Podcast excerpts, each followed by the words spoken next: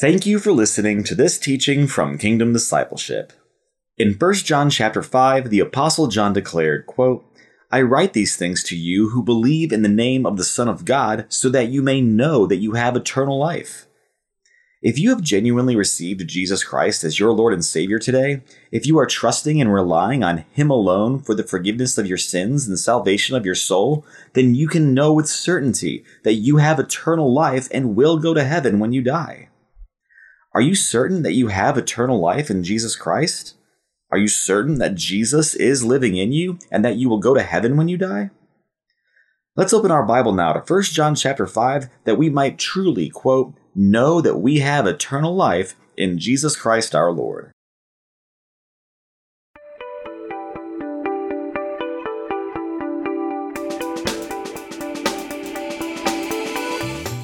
Well, good afternoon and welcome to another teaching. It is a Tuesday afternoon here in Texas, and it's a just a good afternoon to be spending time with Jesus, to be loving on Jesus, to be to be studying the Word of God, that we might know Jesus more, that we might love Him more, that we might obey Him more, that we might have deeper fellowship with Him. So thank you, Lord Jesus. It's a it's a good day. It looks like, uh, Lord willing, we will finish First John today. Um, we are in chapter five, and uh, we're looking to do verses thirteen to twenty-one and wrap up the book of First John. I don't know how many how many teachings it was. I had had this grand idea. It was going to be ten teachings, and it was probably more like fifteen or sixteen or something like that. So I don't know, but thank you, Lord Jesus. It's been a good book, a good study. We studied chapter five and Bible study with the Kingdom D leaders today, and it was, uh, man, it was good. And uh, one of the elders, Jesse, and I just Just talked for about forty minutes over verse sixteen. And so that was pretty interesting. So, Father, we thank you for your word. We thank you for your mercy, your favor, your goodness, and your grace on our lives. We thank you for this book of First John, Father. We thank you for the, the revelation in this book, Father, the insight, the understanding that we have in this book of the Bible in and through Jesus Christ our Lord. But, Father, above all, as always, we thank you for Jesus, our only Lord and Savior and Master and King. Lord Jesus, we thank you for becoming a human man for us. We thank you for living a perfect, righteous life on our behalf that we could never live. We thank you for dying a torturous death on our behalf that we should have died. And we thank you that you're alive and risen today. And we worship you, Lord Jesus. Holy Spirit, we ask you to lead us and guide us now as we do this last teaching in First John. As always, we ask you to give us eyes that see, ears that hear, hearts that understand. In Jesus' name, in Jesus' name, amen and amen. All right. Thank you, Lord Jesus. Okay. First John chapter five, verses thirteen to twenty-one. thirteen. I write these things to you who believe in the name of the Son of God, so that you may know that you have eternal life. This is the confidence we have in approaching God, that if we ask anything according to his will, he hears us. And if we know that he hears us, whatever we ask, we know that we have what we asked of him. If anyone sees his brother commit a sin that does not lead to death, he should pray and God will give him life. I refer to those, I refer to those whose sin does not lead to death. There is a sin that leads to death. I am not saying that he should pray about that. All wrongdoing is sin. And there is sin that does not lead to death. We know that anyone born of God does not continue to sin. The one who was born of God keeps him safe, and the evil one cannot harm him. We know that we are children of God, and that the whole world is under the control of the evil one. We know also that the Son of God has come and has given us understanding, so that we may know him who is true, and we are in him who is true, even in his Son, Jesus Christ. He is the true God and eternal life. Dear children, keep yourselves from idols. Wow. Thank you, Lord Jesus. That's a big one. Dear children, keep yourselves from idols. Verse twenty-one. I was, when I was preparing for this study, you know, different, uh, different scholars point out different things and different preachers and different insights. And again, when I'm preparing for a teaching, I'm looking to see what the Holy Spirit is showing me. Then I see what other responsible men of God have, have gleaned from the text, other scholars and other theologians. Um, but uh, Charles Spurgeon, who's considered, you know, the prince of preachers, so to speak, who who taught the Bible verse by verse by verse by verse with a zeal and a passion to drive people to know Christ and to live for Jesus, it really in a way that a that a preacher should. I mean, he's an example of of Paul, right? And uh, and we ought to be emulating this kind of strong, passionate Bible teaching. But uh, but Charles Spurgeon had apparently preached a sermon on verse twenty-one, "Dear children, keep yourselves from idols." And, you know, the discussion of, of an idol, you know, what are the idols in our lives? Obviously, we should keep ourselves from any physical idol, right? From bowing down to a statue, a Buddha or something like that. Obviously, okay? But but an idol is is is anything that has a hold of your heart and competes with Jesus. And all of us have elements of these things, and and and we even are are are are deeply embedded in these in these things, and we don't take it serious.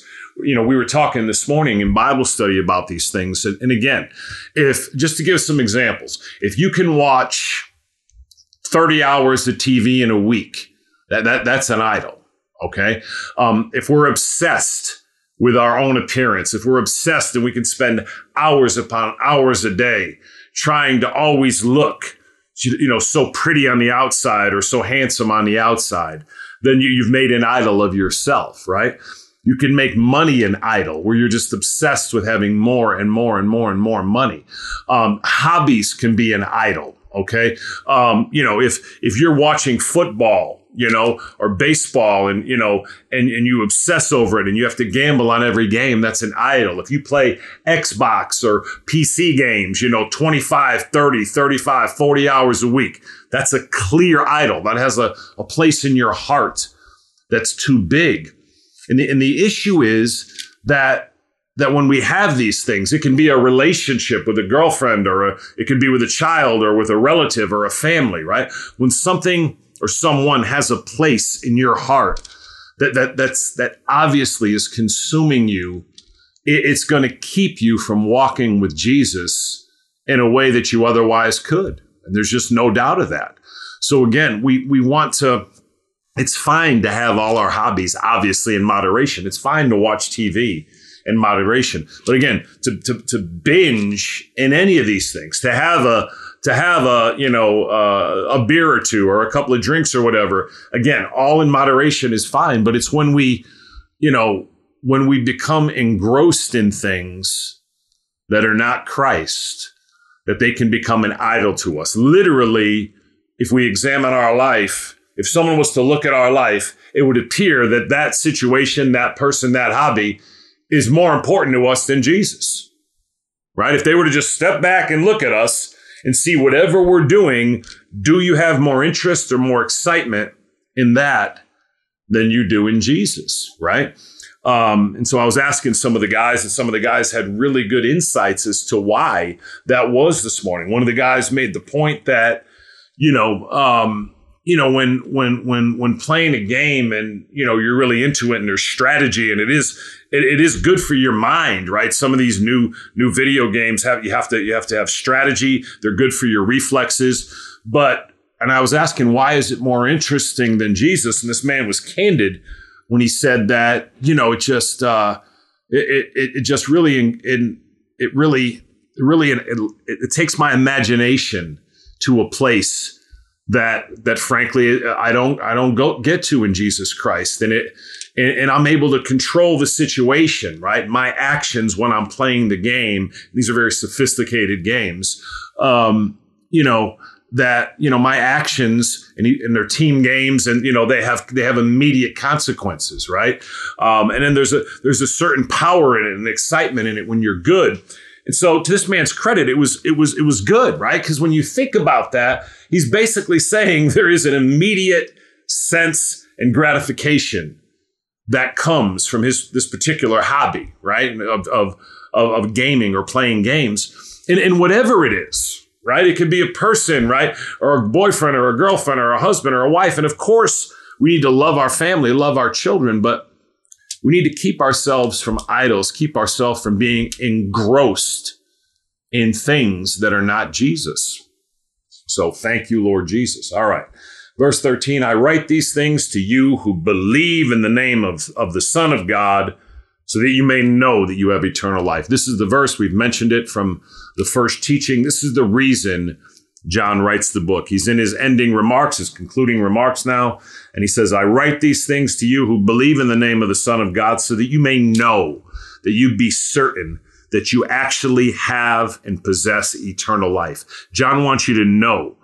He's gone through every chapter of this book. There were, he didn't put chapters in it, but of this letter, that, that if you're a believer today, if you're clinging to Jesus alone, trusting in Jesus alone, if you have your full confidence and hope and reliance for the forgiveness of your sins and the salvation of your soul, deliverance from the wrath of God and eternal hell, and to go to heaven, if all your confidence in those things is in Jesus alone, then you can be confident that you presently, right now, have eternal life, that you are one with Jesus, that God the Father is your heavenly Father, Jesus Christ is your Lord and Savior and Master and King, God the Holy Spirit is your guide, your counselor, your comforter, and you will indeed go to heaven when Jesus comes or when you die. He wants you to know that.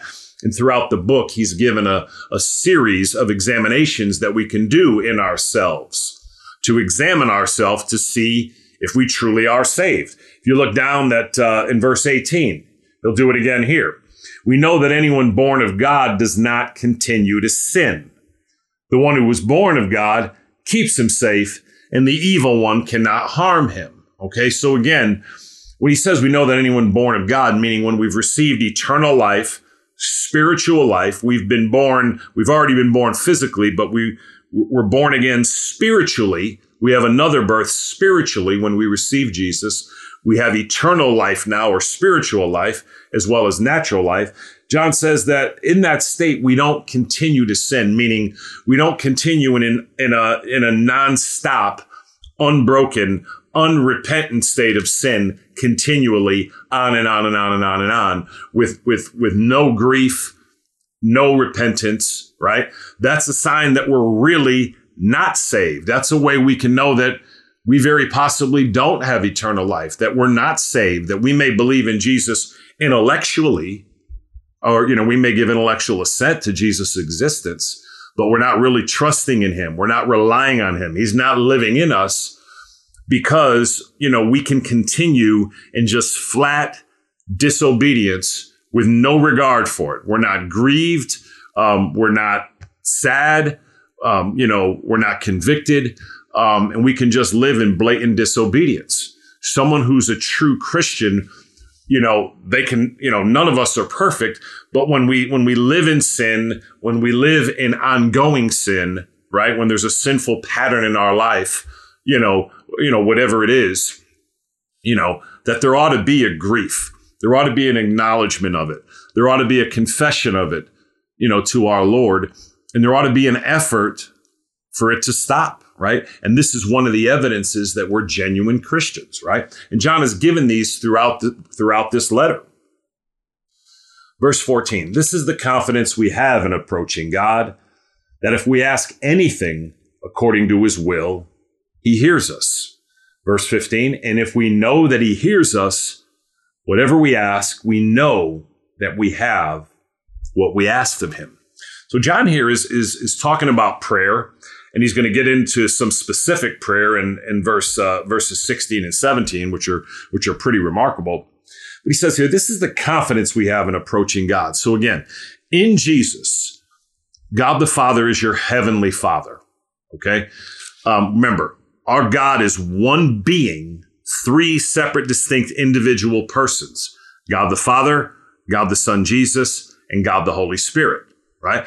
He's so immense that although he's one being, he's three persons.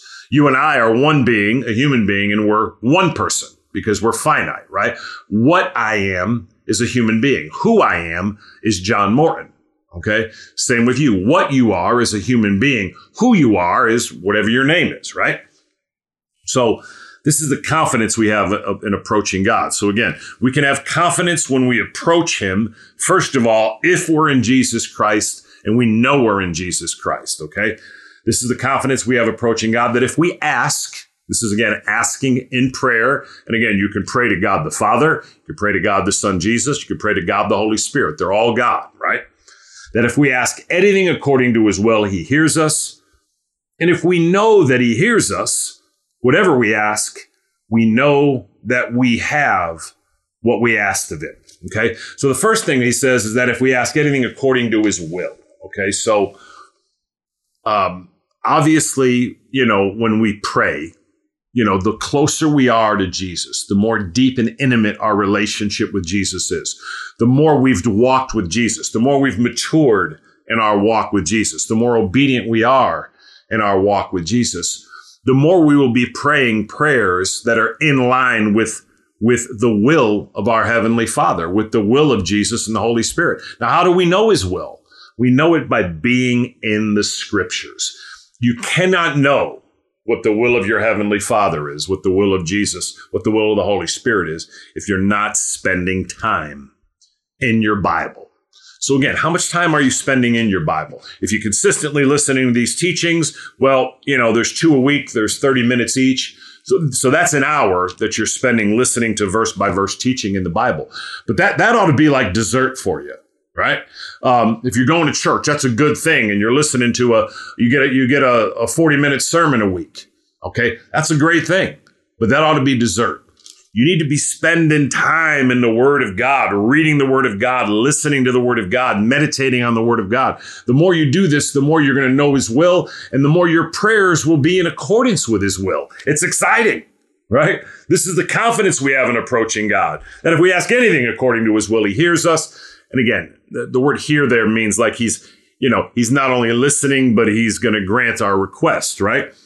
And if we know that he hears us, whatever we ask, we know that we have what we asked of him, okay? So again, we ought to be consistently praying, you know, all the time for, you know, for the things we we need, right? And even for things we desire, okay? But, you know, to give you an example, suffering, sickness, disease, hardship. We ought to consistently be in prayer to our Heavenly Father, to Jesus, and to the Holy Spirit, just throughout the day, uh, you know, for ourselves and certainly on behalf of others that we know are going through difficult times and difficult sicknesses and difficult struggles. I know them in my own life. Father, again, I want to lift up all those that are just struggling with sickness of disease. I lift up, Lord, Joe Wyckoff and Jim Bristol, Lord. I I lift up Richard and Janet Swan, Father. I lift up Lori Callender, Father, in the name of Jesus. Father, I lift up, I lift up Chris McCray, Terry Moore, Lord, all those who are just who are just going through different sicknesses and diseases and hardships. Father, I lift up my wife, Lord, and just the, the back pain she's been dealing with. I just ask for your mercy. I ask for your deliverance. I ask for your healing in them, Father, in the name of Jesus. Thank you, Father. Thank you, Father. So again, this says this is the confidence we have in approaching God, that if we ask anything according to his will, he hears us. Now, when it comes to suffering, okay, I'm praying earnestly. I earnestly meant, I was convicted to pray right there for those people. And I'm sure there's many more that I know. Forgive me if I didn't mention you there, if you're struggling with sickness or disease or hardship or suffering.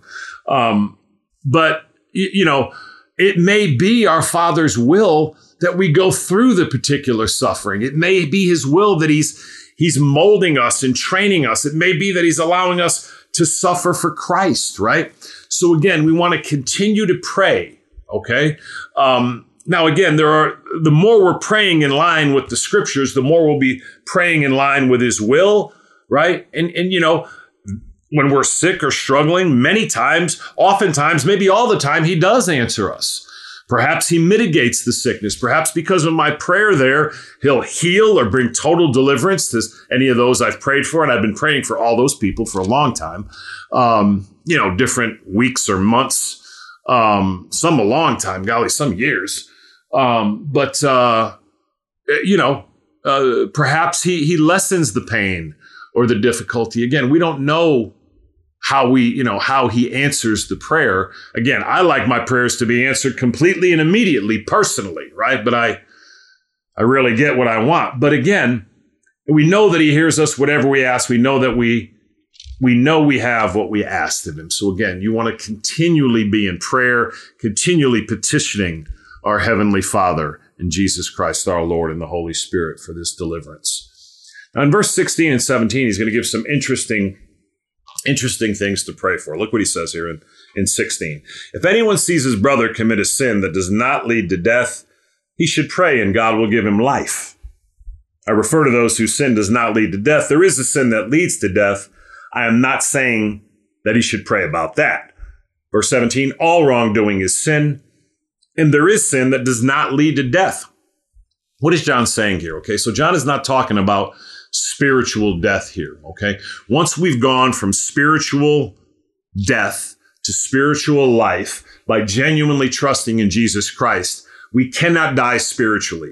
We're one with the Holy Spirit. We're kept by the Holy Spirit. We're sealed in the Holy Spirit, okay? So what John is talking about here, and, and again, I was talking to one of the elders, Jesse, about this today, and I, we talked about it in Bible study. If anyone sees his brother commit a sin that does not lead to death, he should pray and God will give him life.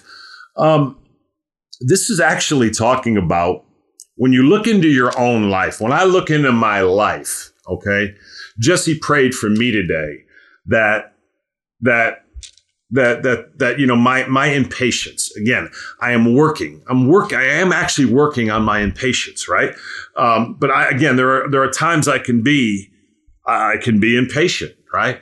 And, and for me, my lack of patience, again, it's when I'm dealing with a situation that's unreasonable, and yet the Lord continues to seemingly bring them into my life for that reason.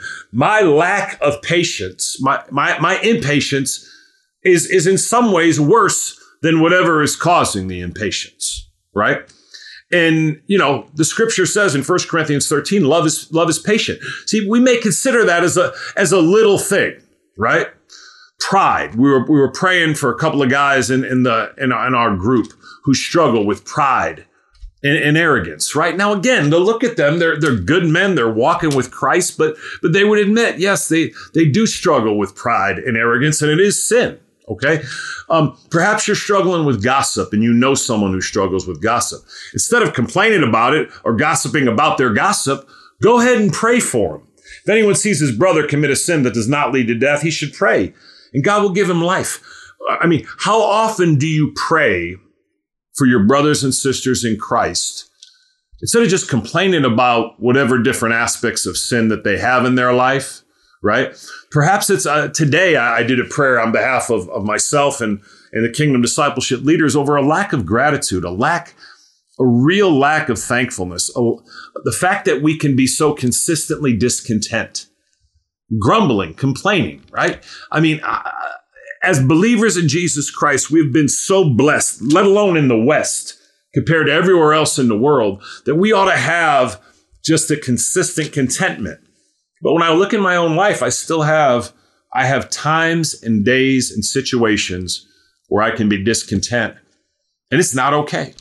So I was repenting over that today, and I was praying for the other guys, you know, people that I know that that live in this same type of, uh, you know, of presumption, this same type of not being consistently and genuinely thankful for this incredible life that we live. Now, these men would admit this, okay, um, that, that they are far too often discontent or unhappy or frustrated. And again, the, the reason they're frustrated is because of problems or difficulties or hardships. But at the same time, we've been given so much. We are so blessed that, that, that we ought not be grumbling and complaining, right? And so what John is saying here is that we ought to be praying not only for ourselves, but for our brothers and sisters in Christ, for areas of their character that are in sin. It's not sin that leads to death, okay? There is sin that leads to death, right? Or there can be ongoing sin in a person's life where the Lord takes him home, right? Back in the Old Testament, um, you know, when King David had committed adultery with Bathsheba, he had her husband Uriah killed, sent to the front line so that he would be killed. And he had he had hid the whole thing. The prophet Nathan came to him and he gave him a story and said, you know, that, that a man had one lamb and that lamb was taken. And this was a picture of what David had done to Uriah and taken his wife. And, and David is so angry at the story, he tells Nathan, you know, surely this man should die. And then Nathan confronts King David and says, you are the man. And immediately David repents. And Nathan says to him, "You shall not die." And really what was going to happen there is David was at a point, King David, one of the greatest men of God ever, was at a point in sin where if, if he didn't stop, if he didn't repent and acknowledge his sin before the Lord, the Lord would have killed him. The Lord would have taken him home right there. In Acts five, Ananias and Sapphira come to Peter. These are believers. Yes, genuine believers in Christ. And they came to, to Peter and they, you know, they pretended to give a full offering. They, they, they, they had said they sold a piece of land and they had said they'd given every penny of the sale to the work of Jesus Christ. And it wasn't true. They had kept money back for themselves. And this was so egregious that immediately they both fell dead at the uh, at the feet of the Apostle Peter, okay? So there is sin that leads to death. In our country, right, you can be put to death for murder, okay? That's a sin that leads to your physical death immediately, right? Um, meaning, again, that, that, that murder is a sin that can lead to your physical death. Treason, helping the, the enemy in a time of war against your own country is a sin that you can be put to death for. But again, gossip is not a sin that you're put to death for. So again, when you see character issues in your brothers and sisters in Christ, we do we do accountability and that's good, but how often do we actually pray? Right? When you look at your wife and the struggles that you have or your husband and you see the things that are wrong with them, right? And believe me, there are wives who could say what's wrong with their husbands and husbands who say what's wrong with their wives. How often are you praying for them?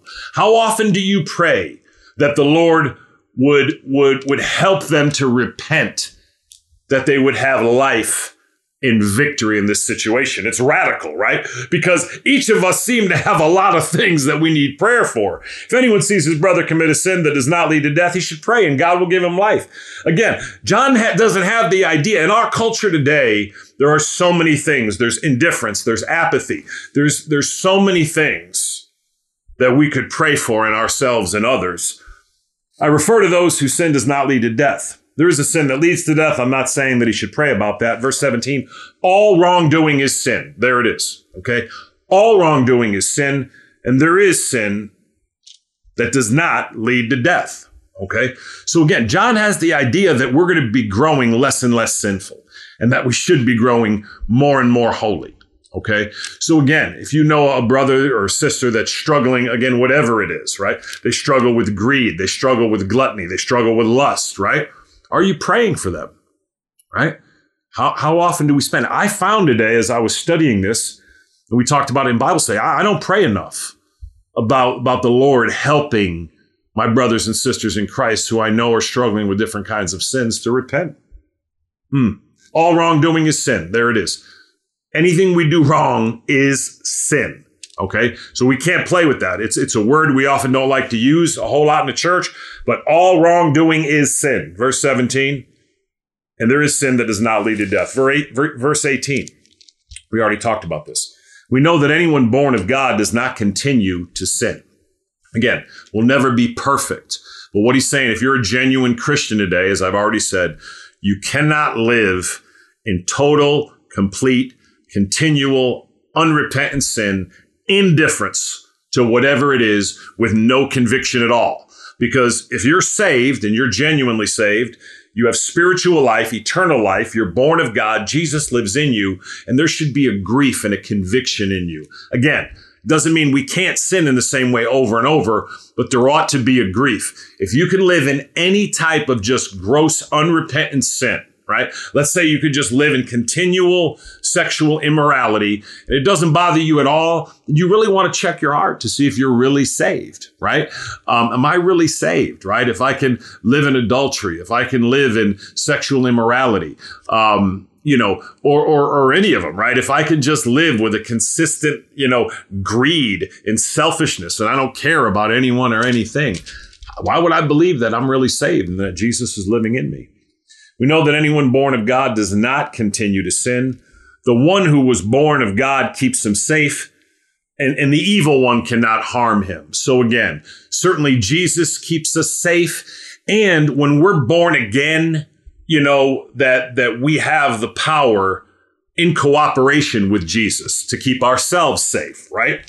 We were born of God, right? We keep ourselves safe, you know, in our relationship with Jesus, right? The one who was born of God keeps him safe, and the evil one cannot harm him. This is interesting. Verse nineteen, we know that we are children of God, anyone who's genuinely saved, and that the whole world is under the control of the evil one. Listen to the, the weight of that. We said in the last teaching, we're not trying to be intolerant, right? But John has given us, it's clear here, okay? The Bible's, quote, intolerance is, is its greatest love. Stephen was sharing that's been on his heart, and it was a great point. We know that we are children of God, and that the whole world is under the control of the evil one, uh, and that the evil one is Satan and, by extension, all the demons. So again, if you're not in Jesus Christ today, the Bible is bluntly saying that you're under the control of Satan and the demons. What do you do? Look at verse twenty. We know also that the Son of God has come and has given us understanding so that we may know him who is true, and we are in him who is true, even in his Son, Jesus Christ. He is the true God and eternal life. There is a clear blessing and protection that believers in Jesus Christ have from the devil and the demonic forces that unbelievers do not have. Okay? The one who was born of God keeps him safe, and the evil one cannot harm him. We know that we are children of God, and that the whole world is under the control of the evil one. So again, if you're not in Jesus Christ today, then Satan and the demons have access to your life in a way that they do not have with someone who's saved. Well, why is that? Because a demon can't live in you when Jesus lives in you, okay? Those things can't coexist. It's been said that a genuine believer cannot be possessed by a demon or Satan, but they can be oppressed, okay? So there's a, there is an immensely greater level of protection from the devil and the demons if you're truly in Jesus Christ today. We know also that the Son of God has come, verse twenty, and has given us understanding so that we may know him as true. Again, only in Jesus do you have understanding of what it means to be saved, and only in Jesus can you have understanding of what's true and right relating to God.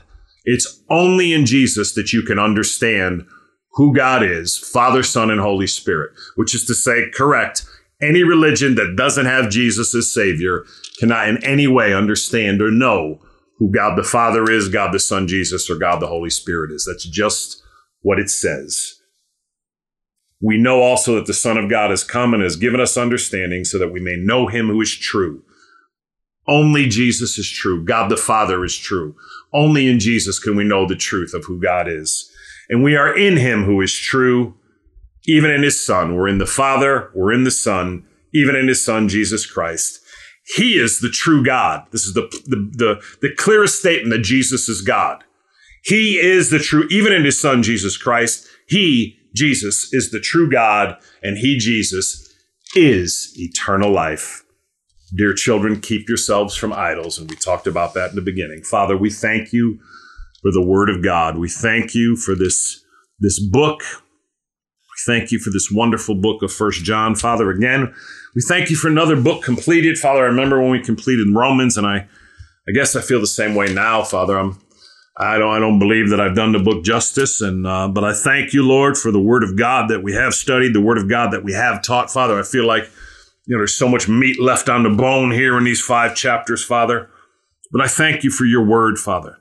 Thank you that we still have your Word, Lord Jesus. Even as you said, heaven and word, heaven and earth will pass away, Lord Jesus, but your Word, our Bible, will never pass away. Jesus, we worship you and we thank you. We do proclaim you are the true God, Lord Jesus, and you are the eternal life. We worship you and we thank you, Jesus. Holy Spirit, we ask you to seal this message, and seal this book to our hearts now. In Jesus' name, amen and amen.